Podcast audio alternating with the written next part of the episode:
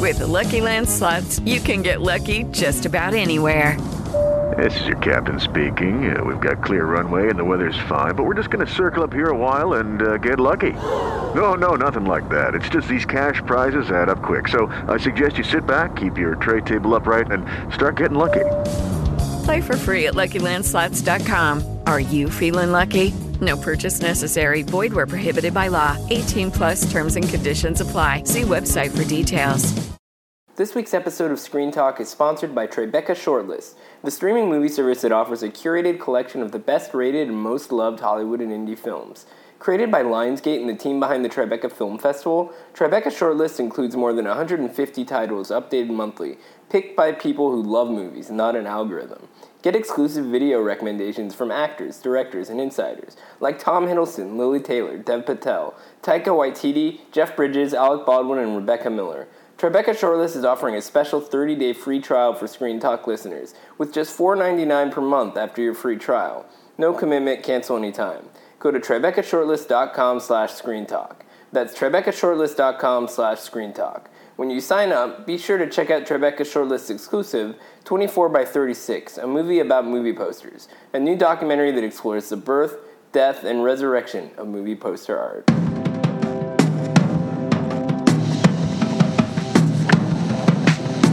Welcome to Screen Talk, IndieWire's weekly podcast.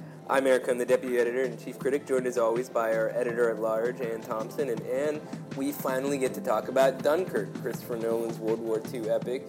Every Christopher Nolan movie is shrouded in secrecy and anticipation, but this one was particularly interesting because I think a lot of people, when they first saw like the teaser clip, they were wondering, you know, what's the sci-fi component or what's the what sort of tricks does he have up his sleeve this time? But really, what this is is a very immersive uh, experience of air, land, and sea, uh, replicating what this battle on this French shore was like when all these 400,000 Allied troops were stranded there. And what's kind of remarkable about it is that it's basically it's, it's Christopher Nolan's shortest film and his cleanest film because it's just pure texture in a way. It's just it's less about like you know, the war movie tropes or something like that, and, and really his strengths as a filmmaker, which are moments and, you know, the technology of filmmaking that draws you into. Yeah, no, I agree with you. I couldn't agree more. I think, I think what's really exciting is the way he uses point of view to, to get close to the characters, you know, with, you know, with these big 65 millimeter, you know, or IMAX cameras, you know, even going into the cockpit with, with Tom Hardy, um, you know, who, who's covered with a mask yet again, but Almost is so expressive He's still lovely. I, I, I mean, I found his his his whole arc, which takes place in one hour, and one of the other time he plays with time again. That is one thing that's that's true of of many of his films. But instead of having it be this sort of overwrought, twisty, over expositional, you know, dialogue heavy kind of, you know, crazy, um, VFX ridden thing, it is, it is so straightforward in its way, but deceptively so. And, yeah, and yeah. I love, I love that, that one week uh, on the boat, you know, one hour in the plane, you know, uh, it, it, the, he's playing around with different time frames. No, that's the one thing that's actually sophisticated about the narrative here. I mean, it takes le- less than 30 seconds to describe the plot of the movie, as it were, but if you were to extract the structure of this thing, which I'm sure some intense Reddit forum is going to do at some point to kind of line up when different things take place. I mean, point of view is a fascinating thing in this movie, right? Because the stories do overlap. It's one specific event in which different key moments play a part in the way that the narrative progresses. But you know, the people on the beach are seeing it in a different way than the people who are just experiencing one dramatic uh, moment in the air over the course of an hour. So you know, what's kind of fascinating about that is it almost is science fiction because you're time traveling between these different places and it's really cool. You're absolutely right, and and and the IMAX in the air. I mean, obviously he's got started with some of that stuff with that aerial sequence uh, in that in, in, in, Interstellar, but but there's so much incredible uh, vistas, you know, on such a grand scale, and this is something to see in IMAX. There's no and the and the sound is so important, and there's, there's almost this, no silence in the movie. Like it's the sound, the, the soundtrack is constantly Hans Zimmer ringing. at his Yeah. most, you know, but it's good. It's, It's good. not Hans Zimmer. annoying Hans Zimmer. It's important No. to point out. It's not like the brah, like kind of a thing. There's a little It's a- bit of that. Well, but for the actually. most he's part, playing it's around with of- a ticking clock and all. yeah, you could things. break it down, but I to me it felt kind of like the music was sort of reminding you that, that you're enveloped in all this activity. You know, there's never any kind of stationary moment where somebody can just you know deliver a monologue about the meaning of war. I mean, that's all left to a Winston Churchill speech at the very end. But outside of that, you know, it's it's really just about being like just kind of swept up in this experience. And, And then uh, you have these interludes with Kenneth Branagh as the commander, who is trying to get 400,000 troops off of this beach where they are penned in by German army and they're being hammered by the Luftwaffe and everything and they're trying to get off. There's this mole which is this thing that they erected out into the water it's a very very shallow beach so the boats can only get up to a certain point and that's why they have this thing happen with the local British, you know, yachtsmen, you know, coming in to rescue, uh, you know, one at a time these these soldiers. It's so moving and so upsetting because the, the the soldiers that you follow, they keep trying to get off. They keep getting on a boat and then it sinks. you know, and there's torpedoes, and then there's you know people shooting at them. I mean, it's just constant uh, survival that they have to try to get get get away alive. It's interesting you say it's so moving. I wouldn't. I mean, it's obviously Nolan is a very cerebral filmmaker, and it's hard to get a sense of emotion out of his movies. And when he tries, that it doesn't quite work. The climax But- but is what- moving. this is what Yeah. I was going to say. There are some moments in which he gets there. I would say closer than ever before. that totally work on their own terms. I mean, there's just some really sharp images, but it, I would say It's, it's, maybe that his Britishness comes through in this. Well, it's all. British actors. It- it's said- all British said, actors, "God and it's all.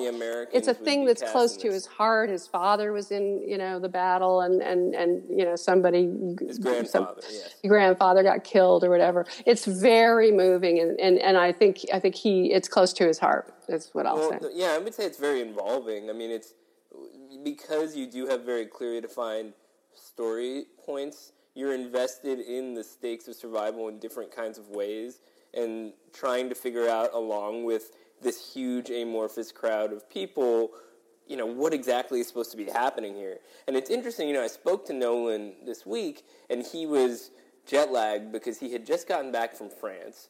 And in France, they actually showed the movie at Dunkirk, where they also shot the movie. And the French don't see Dunkirk Dunkirk as uh, a moment of pride because this was a lost battle, right? This was very relatively early in the war, but for British people growing up, Dunkirk was a point of pride because it sort of stimulated more activity on on the part of the Allied forces that led them to greater. Well, they needed to get those troops off the beach. Right. If they lost all those troops, they wouldn't have them to fight with. Right, the survival itself was the victory. That's not right.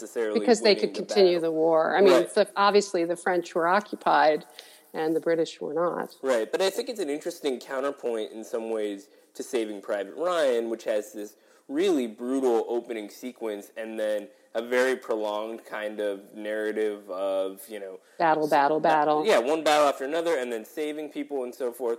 The differences are, re- are really key because Saving Private Ryan is this complete story of, of World War II in a little box in a way because it ends with this sense of the war itself ending and this closure and all that kind of stuff.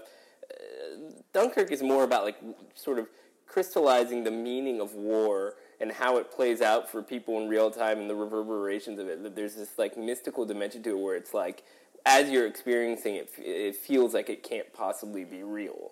You know, all these young men just seem so baffled by what's happening around them, as understandably they should be. And the images of these people just cowering together and looking up at the sky as they might get bombed, or huddled together in the bottom of a boat that might get sunk by unseen forces outside, or flying through the air and being tailed by some unseen Nazi war pla uh, you know, pilot. I mean, like these kinds of things are really fascinating in microcosm, and the movie is basically all about microcosms blown up with the IMAX technology, so it actually has the kind of texture of a blockbuster. And that's the amazing thing is that Nolan is at that point in his career where he can pull that off.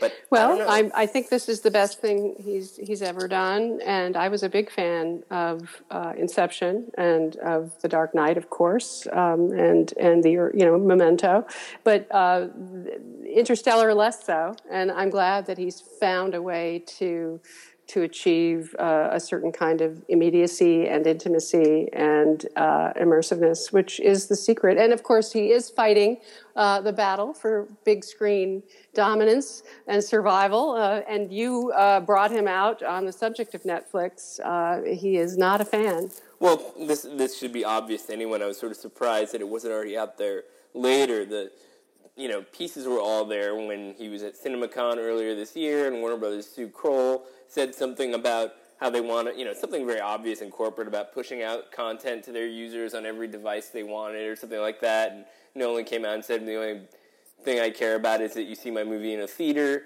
But specifically, and that was playing to the choir because he got course, cheers to the, it, to the theater the exhibitors. Owners.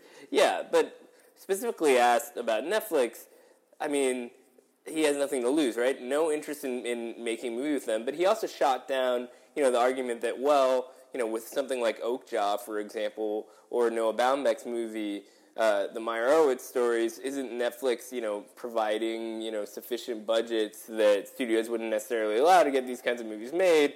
And he just said, you know, basically that that would be more interesting if they didn't seem to be using that as a means of destroying the theatrical experience. I mean, it was he a very them, harsh Exactly. He sees them. Now, if you talk to Ted Sarandos, he doesn't, you know, he says that the theater owners can go with God, but he obviously has no intention of playing the game that Nolan would want him to play. Nolan is saying, go the Amazon route and play your movies in theaters. And He's saying if you have happy. something good, then you yeah. should give it the theatrical profile. Yeah. But I also I, I saw a lot of really fascinating reactions to what he said here because some people felt like the, the fundamental problem with what he was saying is that while in theory it sounded great and important and valuable for this particular art form and the way it's best presented, it also was coming from a place of privilege. You know, this guy who makes these big blockbusters and can kind of get the studios to bend to his will and make them release things in 70 millimeter and IMAX or whatever.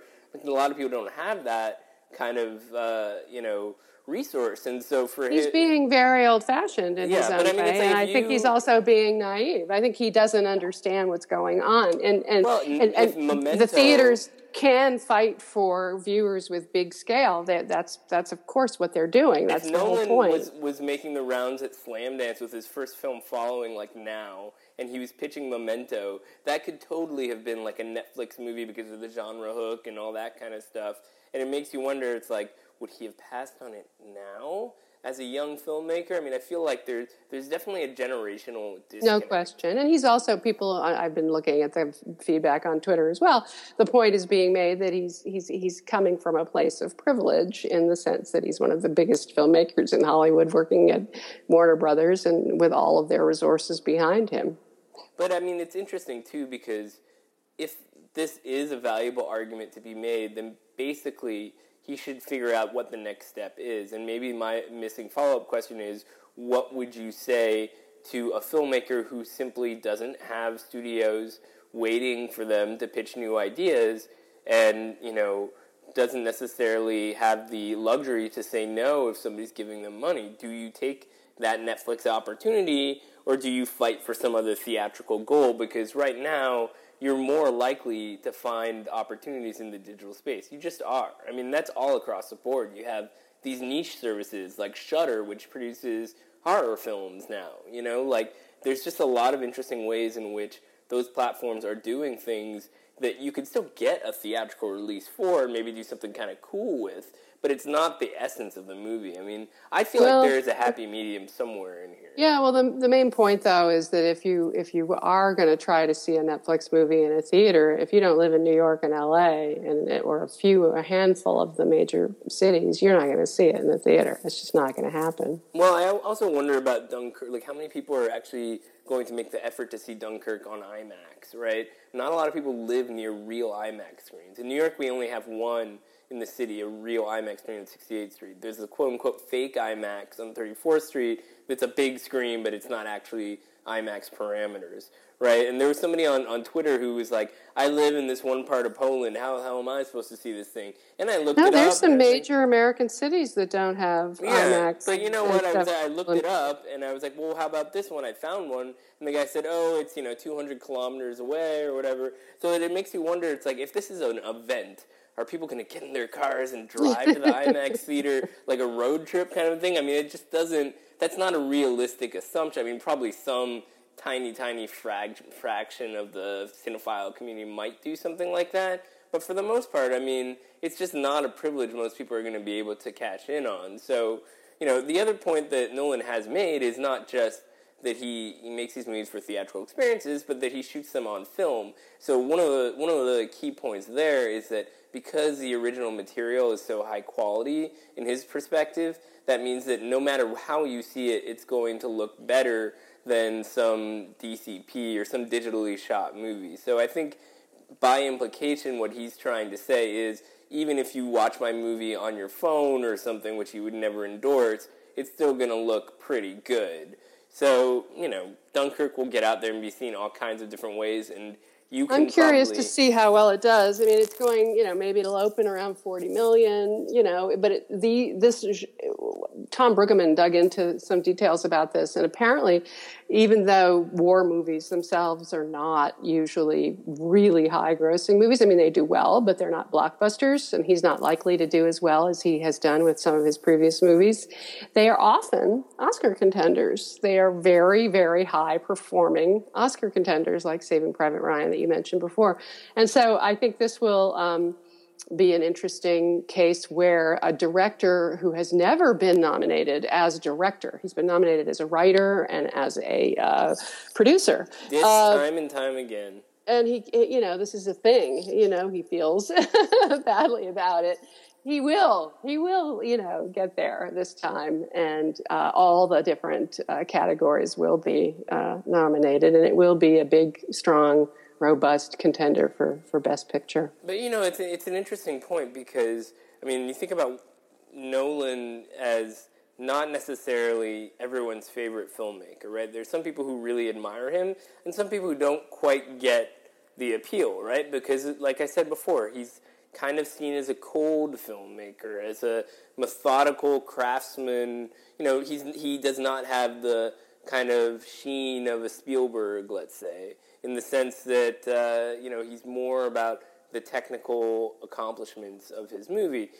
I'm not saying that that's not gonna, you know, that that that could be set aside in this case, but it, I I feel like there will be some people for whom Dunkirk is just a whole bunch of war scenes and not a lot of substance. I mean, story wise, you know, like I said, you could explain the plot in 30 seconds or less. I mean, there there is something to that, right? That that's some people just are, are going to find it to be a little on the underwhelming side because of that. I mean, I've talked to a few already, a few people who saw the movie and were just sort of like, you know, it was very Christopher Nolan-y, some impressive sequences, but I didn't feel anything for the characters. You certainly don't learn a lot about them over the course of the movie. You see them react a lot. I mean, it's it's a hard sell from a performance standpoint in that respect because a lot of what they're doing is sort of reacting quickly to things rather than having to do what people tend to associate with, you know, acting in a more traditional sense.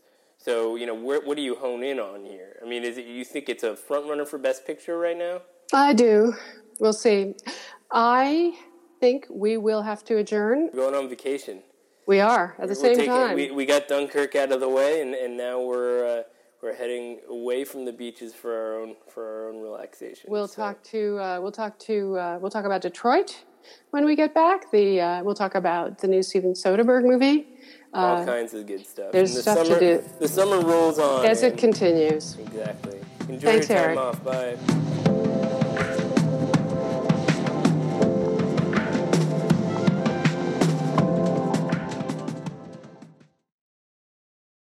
With the Lucky Land slots, you can get lucky just about anywhere.